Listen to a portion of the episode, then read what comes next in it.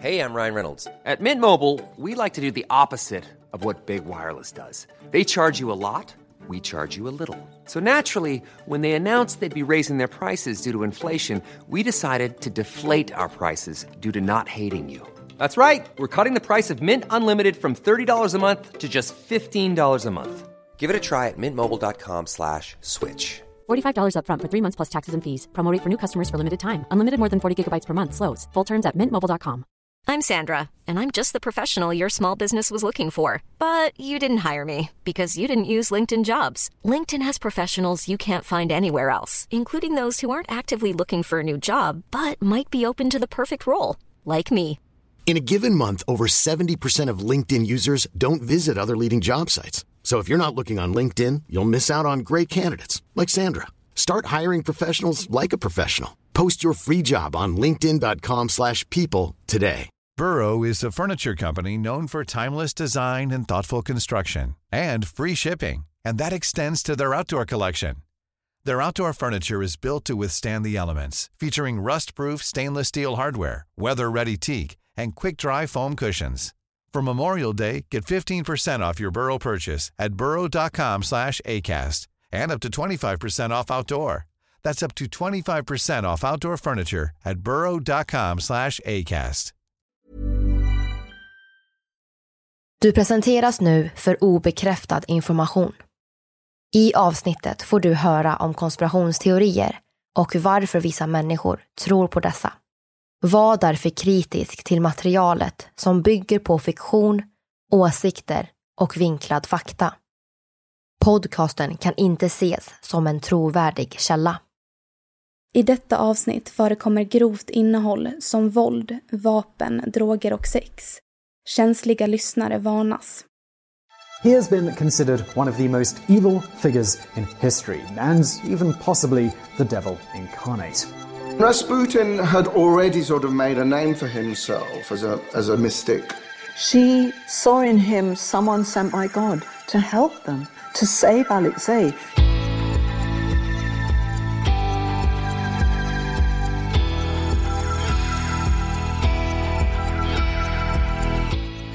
Det här är podden för dig som är intresserad av en annan version av verkligheten. En version som tar upp alternativa teorier, mystiska sammanträffanden och diskussioner om vad som kan vara sant. Mitt namn är Vivi. Och mitt namn är Aida. Och det här är konspirationsteorier.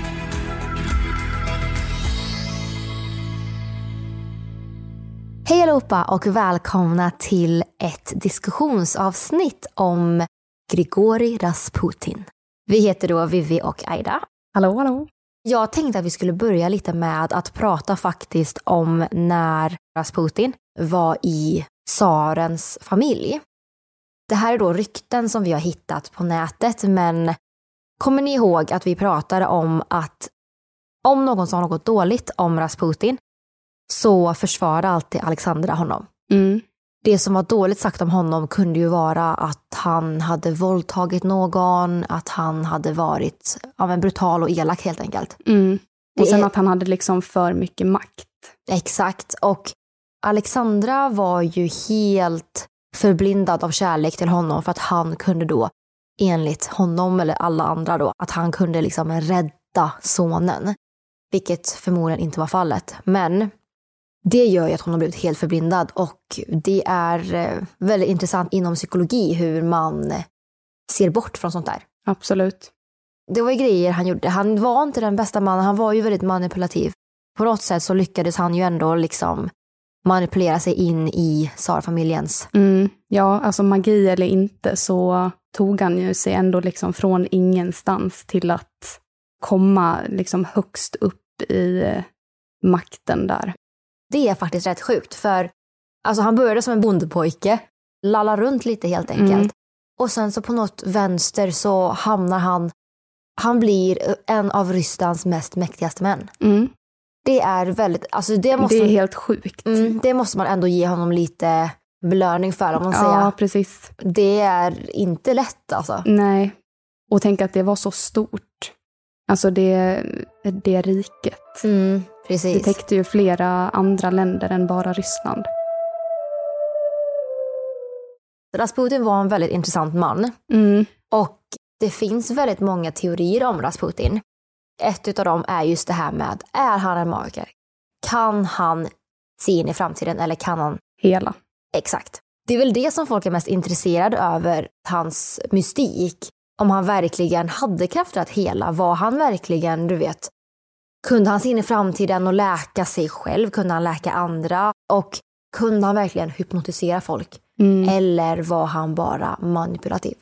Alltså när det gäller hur han helade Alexei så tror jag bara alltså att trots att han inte hade några kunskaper inom medicin så tror jag ändå att han lyckades träffa rätt, ändå att han gissade sig fram till rätt. Men sen så hur mycket han har helat andra, alltså från sin tid i typ Sibirien, eller när han gick ut på sina pilgrimsfärder, det vet vi ju inte riktigt för det finns ju inte så mycket papper eller så här dokument från den här tiden. Så att det här är ju egentligen bara hörsägner liksom. Så inget av det här är ju egentligen bekräftat. Nej. Jag kan inte sluta tänka på det faktum att han faktiskt inte hade en förmåga att hypnotisera. Jag tycker bara att det verkar som att han var en manipulativ person. Han visste vad han skulle säga, han visste vad folk ville höra. Mm. Och, därför- sen att han pratade sig till att de skulle må bättre. Alltså för att om de hade ont någonstans så kanske det hjälpte då att fokusera på någonting annat. Och att det kanske minskade smärtan och att de blev helade på så sätt. Mm. Och det här med att han lyckades hela Alexei Mm. handlar nog bara om att Alexei behövde vila. Hans kropp behövde inte de här blodförtunnande medlen som han fick och sådär. Nej, exakt. Det är ju ändå häftigt att läkarna inte kunde rädda honom, men Rasputin kunde det. Men sen tänker jag också att det kan vara mycket placebo. För så fort man säger någonting och man intalar sig att det är så, så kan kroppen tro att man blir bra, eller det känns som att man blir Mm. bättre. Eftersom att det var en sån stor desperation att han skulle bli frisk, att det var det som gjorde att han blev frisk. Mm, och samma med alla hans anhängare som liksom sökte upp honom för att få hjälp.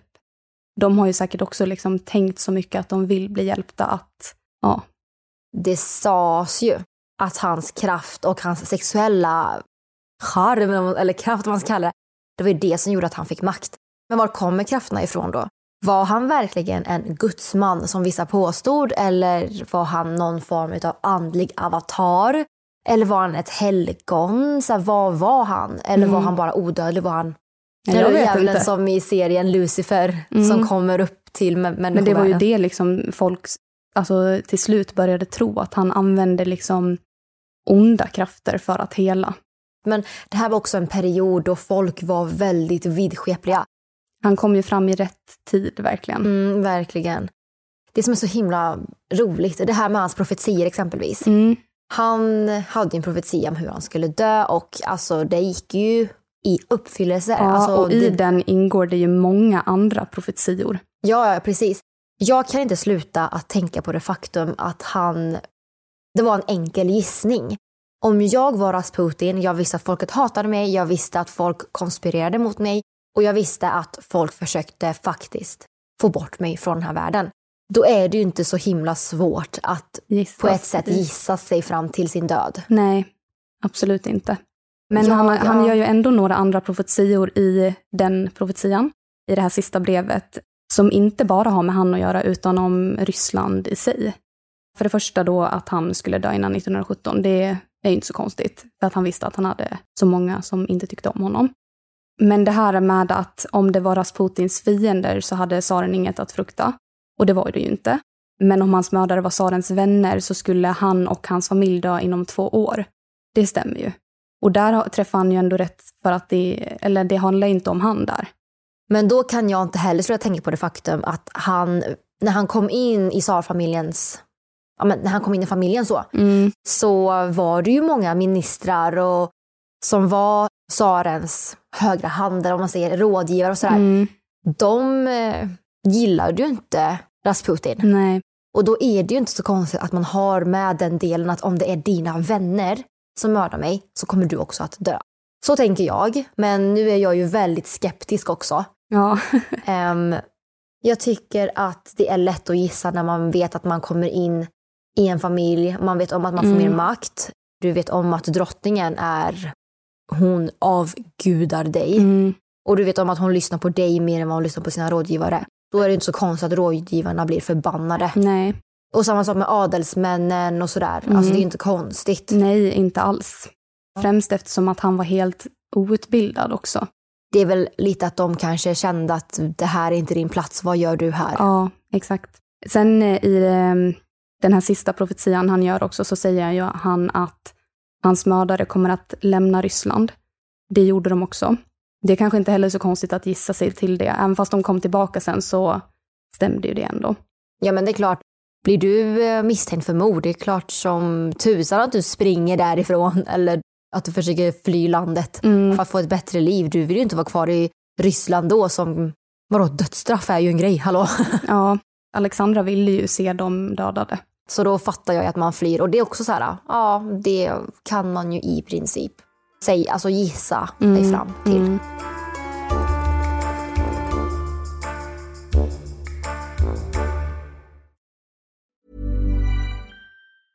Hey, I'm Ryan Reynolds. Recently, I asked Mint Mobile's legal team if big wireless companies are allowed to raise prices due to inflation. They said yes. And then when I asked if raising prices technically violates those onerous two year contracts, they said, What the f are you talking about, you insane Hollywood ass?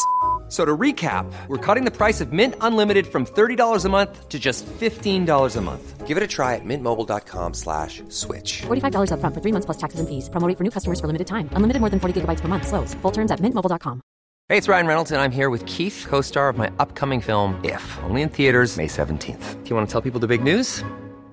All right, I'll do it. Sign up now and you'll get unlimited for $15 a month and six months of Paramount Plus Essential Plan on us. Mintmobile.com slash switch. Upfront payment of $45 equivalent to $15 per month. Unlimited over 40 gigabytes per month. Face lower speeds. Videos at 480p. Active Mint customers by 531.24 get six months of Paramount Plus Essential Plan. Auto renews after six months. Offer ends May 31st, 2024. Separate Paramount Plus registration required. Terms and conditions apply if rated PG. Everyone knows therapy is great for solving problems, but getting therapy has its own problems too, like finding the right therapist, fitting into their schedule, and of course, the cost. Well, BetterHelp can solve those problems.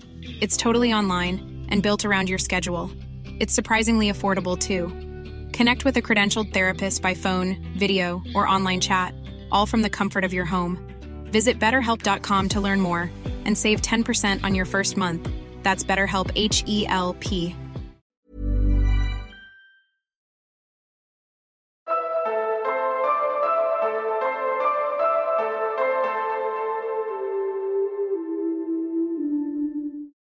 Sen så säger han ju även då i samma profetia att i 25 år så kommer det inte finnas någon fred i landet och då om man tar 1916 plus 25 så blir det 1941. Och där har han ju rätt på ett sätt, tänker jag. För under tsarstyret så var folket jättemissnöjda. Folket var hungriga, folket hade krav på att få bröd, alltså de ville ju ha mat. Och det var ju då det blev ett inbördeskrig med de här två partierna och allt det här att några som ville få ner monarkin och några som inte ville få det. Det var ju verkligen kaos. Och det är inte så konstigt att han gissar det heller, tycker jag. För det är klart att efter att tsarfamiljen dör och efter, ja han dör eller vad man säger. Det är klart att det blir en tomhet. Det blir Ja, frågetecken. precis. Vad hände med de antal personer som ville ha monarkin kvar? Det är klart Mm. att de gör uppror, de är inte nöjda, folk är missnöjda. Det blir ju ingen fred för att landet är inte enat. Folk är ju inte glada, folk är fortfarande hungriga. Och det är ju mycket som måste göras efter att man byter regeringsform. Så Mm. jag tänker att det har ju, jag, skulle, ja, jag vet inte, jag känner mig så himla skeptisk nu men jag tänker att det kanske inte heller var så svårt att gissa sig fram till. Alltså det tror inte jag Nej. egentligen. Men eh, det är ändå spännande att han har rätt på så många grejer. För att jag menar, här visste han ju inte om att, han visste ju inte exakt att han skulle dö här. Nej, det är sant. Så det är ändå, alltså, det är ändå häftigt att han får rätt på, ja. Det är ju samma grej med typ The Simpsons och det. Att de också sitter och bara gissar och bara hittar på och sen så visar det sig, oj, det hände, det de gissade för typ sju säsonger sedan. Mm, liksom. mm. Så det är väl en sån grej. Sen tycker jag det här är lite roligt, det här med 1916 plus 25 är 1941. Det är så här, haha, numerologi. Ja, nej men det finns ju en, en till sån. Han säger då att, i samma profetia igen då, att tre gånger under 25 år så kommer de att förstöra det ryska folket, den ortodoxa tron och det ryska landet kommer att dö. Då läste jag någon knepig uträkning någonstans då att om man tar 1916 plus 25 gånger 3 då, så blir det 1991 och det var ju då Sovjetunionen föll. Där kan jag ändå tycka att förutspå att Sovjetunionen kommer att förfalla eller att de kommer falla. Mm. Det är ändå wow. Mhm. Så där tycker jag ändå att det var häftigt. För han säger ju att det, det ryska landet kommer att dö. Mm. Och det gör det ju. In, alltså inte att Ryssland Ja, det var ju dör, inte men... Sovjet i, alltså när han levde, men en variant kanske Ja. man kan säga. Men här återigen så är det numerologi och jag tänker ju att den här kotten kanske tog gånger tre för att det var då det blev 1991. Man Fast han ta- säger tre gånger under 25 år, så att mm, ja. Ja. jag vet inte. Men, Men- han har lite andra profetior också. Och då har han ju faktiskt eh, profetier om biskopars framtid helt enkelt. Det är ju så här att när Rasputin kommer till Sankt Petersburg så sägs det ju då att han blev inbjuden att träffa Sergej och tre andra biskopar. Dessa var ju då högt uppsatta inom rysk-ortodoxa kyrkan.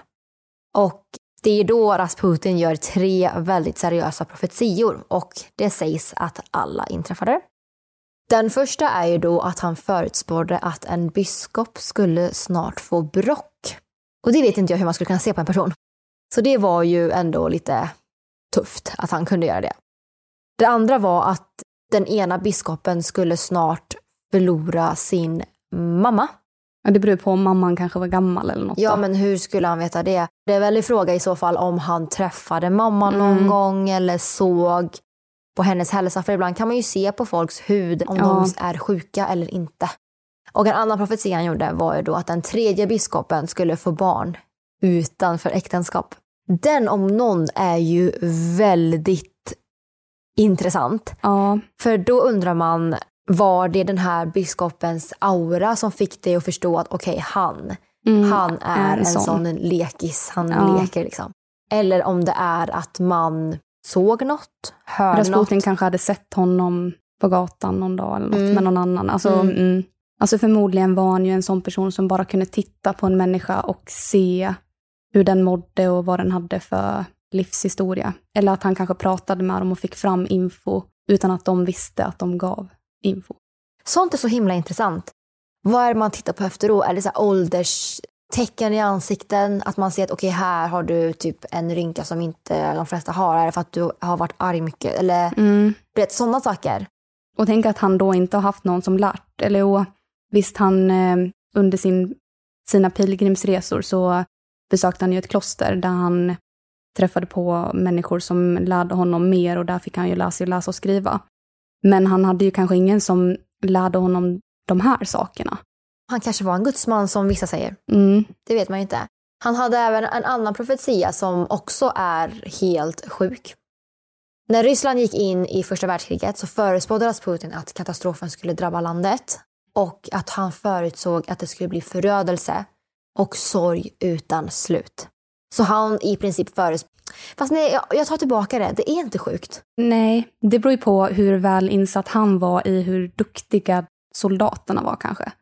För jag tänker att annars kanske de andra i Ryssland trodde att de skulle triumfera första världskriget. Men när jag För läser det det gick ju inte bra för dem. Nej, men när jag liksom läser hans profetia, det här med att han förutsåg förödelse och sorg utan slut. Det är inte så konstigt. För Nej. med krig, Så kommer det alltid sorg. exakt. Och det blir alltid förödelse. Precis, och det blir sorg utan slut för att det drabbar så många familjer. Du kommer alltid sörja din förlorade man eller son. Mm. Men Rasputin var ju, han var emot krig och sånt där. Så att han ville ju verkligen inte att tsaren skulle liksom åka dit och leda trupperna och det. Så att det här kanske var hans sätt att bara nej, snälla. Så här, nu förutser jag sorg och sånt där. Vem vet, det kan ju också vara en grej att han säger att han förutspådde förödelse och sorg för att han kanske, som du säger, han kanske såg att trupperna var väldigt unga pojkar. Mm. Kanske det kan ju vara en, ny, en pojke som nyss har fyllt 18, eller så här, du vet, en väldigt ung kille som knappt är vuxen egentligen. Och sen Ryssland hade ju även krigat mot Japan, alltså något år innan, när Rasputin levde då. Och det gick ju inte bra för Ryssland. Så att där kanske han redan då blev medveten om det. Att vi bör inte kriga mer, typ. Det sägs ju även att han förutspådde Hitler, månlandningen och Sovjetunionens fall. Men hur sant det är, det vet inte jag. Nej. Men om vi ska prata om att han inte kunde se in i framtiden då, så finns det ju andra förklaringar till det. Och det är ju lite det vi har pratat om helt enkelt. Och det är det här med att Rasputin har varit med om att flera personer har försökt mörda honom innan. Så flera mordförsök har då varit gjorda. Och han fick väldigt, väldigt många hotbrev. Till och med samma dag han dog. Och det var inte av de människorna som mördade honom. Mm. Så han var ju förmodligen medveten om att han skulle dö inom kort. Får man så mycket hotbrev, har man så mycket folk som vill han se en försvinna. Ja, ja, gud ja. Så det är ju så här, han kanske var paranoid, man vet inte. Sen så pratade vi också om det här med att han på ett sätt förutsåg tsarfamiljens död mm. och så. Ryssland mm. var ju lite splittat. Det var ju två partier mm. som krigade mot varandra. Och alla som var trogna tsarstyret hade anledning att frukta för sina liv. För att om de som inte stötte monarkin vann, ja. Japp. Och sen kom ju liksom den röda terrorn där så att det är inte så konstigt. Nej.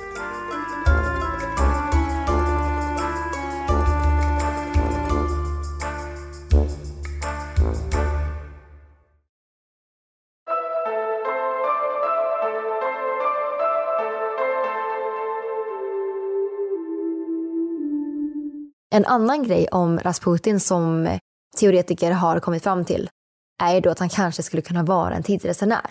Och för några år sedan då så cirkulerade en bild från 1920-talet på en rysk soldat som faktiskt ser ut att vara Rasputin, för de är väldigt lika. Så då tror man ju att han har rest framåt i tiden. Ja, och det är kanske därför han, eh, hans profetior stämmer. För att han har sett framtiden. Och sen så råkade han hamna på en bild då, då kanske. Fast det inte var meningen liksom. Nej. Men det är Fast frågan är varför han är en rysk soldat när han var emot krig. Det var exakt det jag tänkte säga. Jag tror att vi behöver eh, Fast säga han att... kanske liksom förklädde sig där eller något. Jag tänker främst på det faktum att det hade varit roligt om han var en tidsresenär och vi har ju haft konspirationsteorier och avsnitt om tidsresenärer. Och sånt är väldigt kul ifall det var så. Mm. Vi måste ju vänta tills vi kan bekräfta att tidsresor funkar typ. Och Exakt. Då kanske. Precis. Men det var ju väldigt spännande. Alltså, vi har pratat om Greta Thunberg också. Det här är ju ett väldigt likt scenario. Men det finns ju också en massa teorier om att han inte dog och levde vidare eller typ återföddes in i andra människor och levde vidare på sånt sätt. Men, typ reinkarnation. Ja, exakt.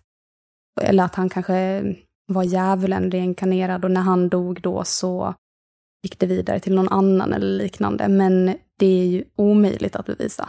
Men på tal om hans död då, för att om han inte gick vidare så här andligt till andra och sådär, så kan vi prata lite om hans mord. Mm. Tre kulhål i olika storlekar av tre olika kulor avfyrades av tre olika vapentyper. Mm. Och man undrar ju då ifall det kan innebära att det fanns en tredje person på plats. Ja, för att de hade ju bara två olika vapentyper, de här tre männen som var där.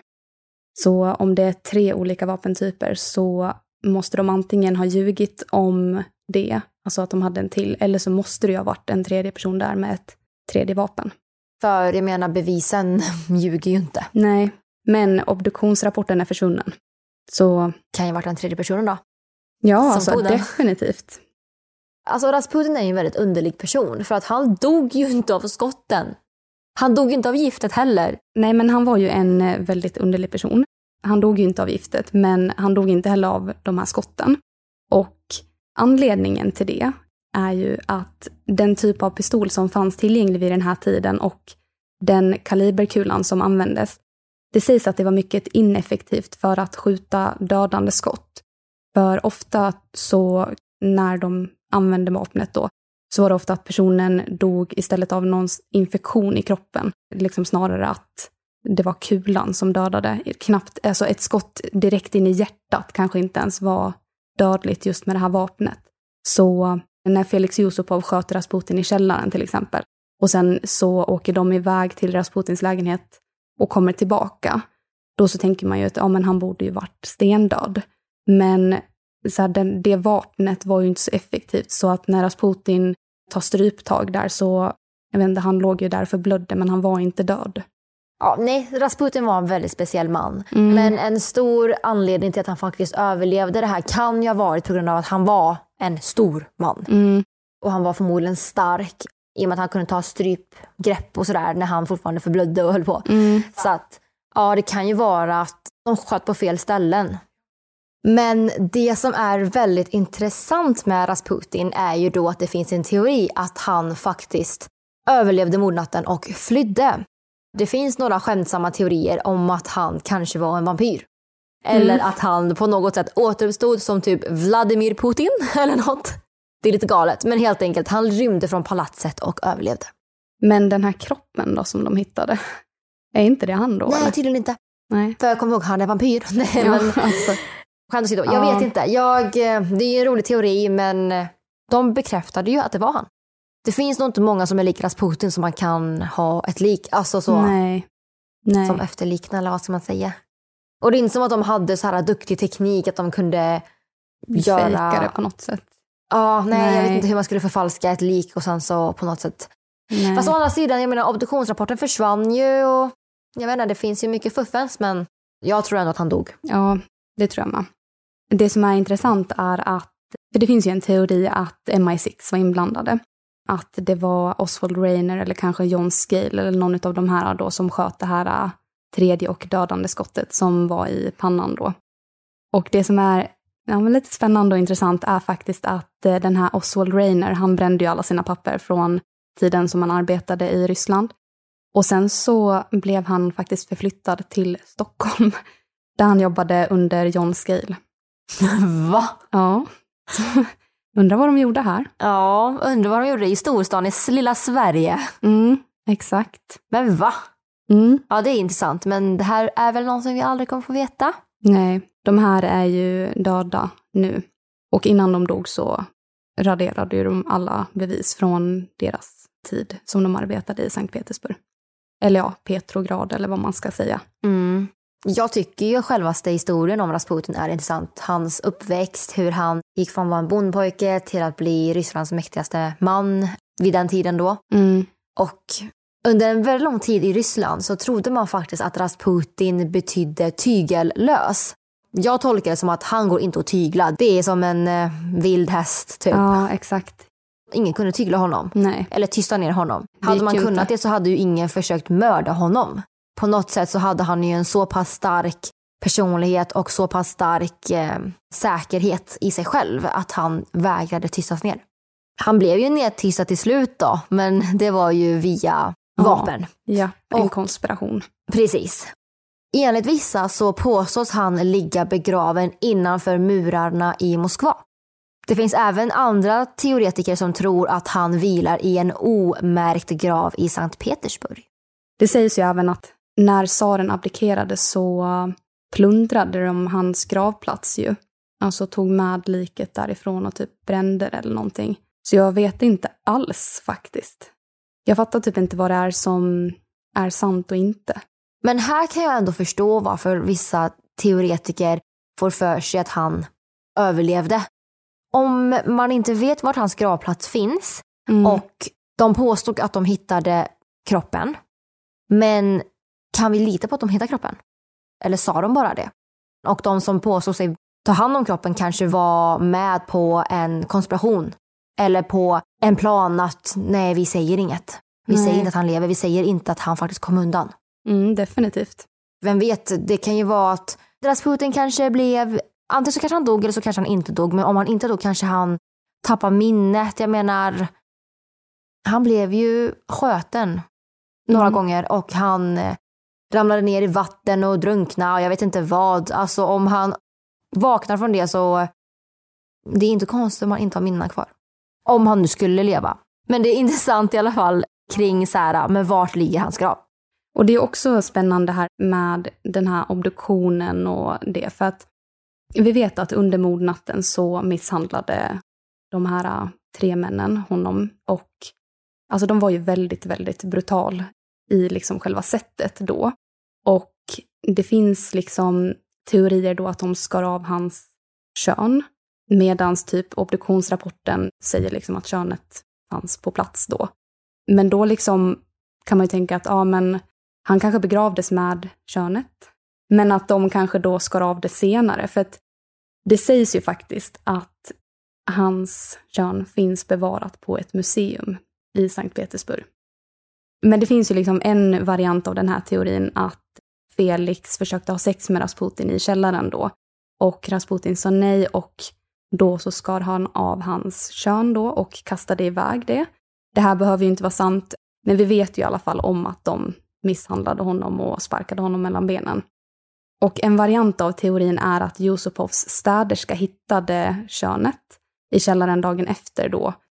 Det låter ju skumt, för i så fall så här, om du inte vill vara anknuten till ett mord, varför lämnar du ett kön på en plats där en städerska kan hitta det? Mm.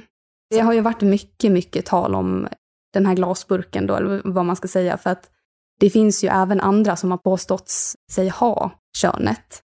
Om ni vill se bild på det här så finns det på Google.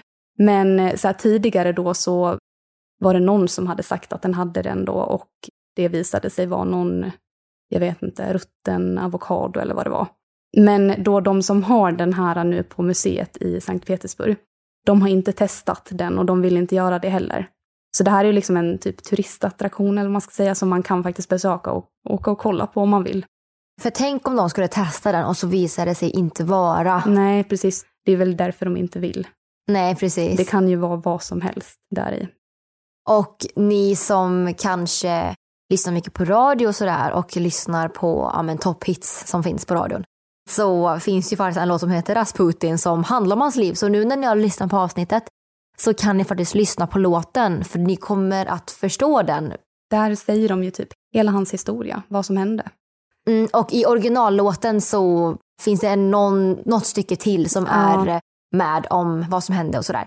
Ifall ni är intresserade så borde ni verkligen eh, lyssna på de låtarna. Jag tyckte det var jätteroligt för i början hörde inte jag vad Nej, de sa. Nej, jag hörde inte heller det. Nej. Men sen började jag höra liksom Moskva och så här Queen. Och jag bara, sjunger de Rasputin? Ja, precis. Ja. Och sen så när man läste det här manuset vi har skrivit och allting då så ja. insåg man ju, vänta lite nu fattar jag ju vad de säger. Mm. Och då bara vände det. Ja, precis. Så för er som inte har tänkt på vad de sjunger om, då kan ni kolla på, lyssna på det. Mm, precis. Men det här var allt vi hade för idag och ni får väl ja, gärna skriva till oss på Instagram där vi heter konspirationsteorier och berätta vad ni tyckte. Och vill ni så kan ni gå in och med i vår Facebookgrupp konspirationsteorier eftersnack där ni kan skriva eller diskutera eller ja, se vad andra har skrivit. Och sen om ni vill kika på våra källor så hittar ni dem antingen via våra sociala medier eller i avsnittsbeskrivningen. Så vi hoppas att ni får en fortsatt trevlig höst. Ja. Så hörs vi. Det gör vi. Hej då!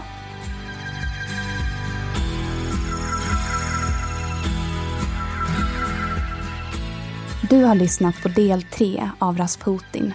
Avsnittet gjordes hösten 2021. Vi som har gjort programmet heter Vivian Lee och Aida Engvall tillsammans med redigerare Jenny Olli. Källorna till dagens program hittar du via vår Facebook eller Instagram där vi heter konspirationsteorier.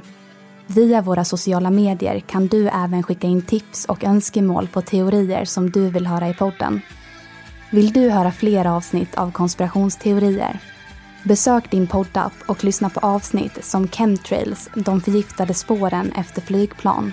Conspiracy theorists call these chemtrails and believe the government is spraying chemicals into the atmosphere in order to control the weather and population, a practice they call geoengineering. Palmemordet del 1 till 3.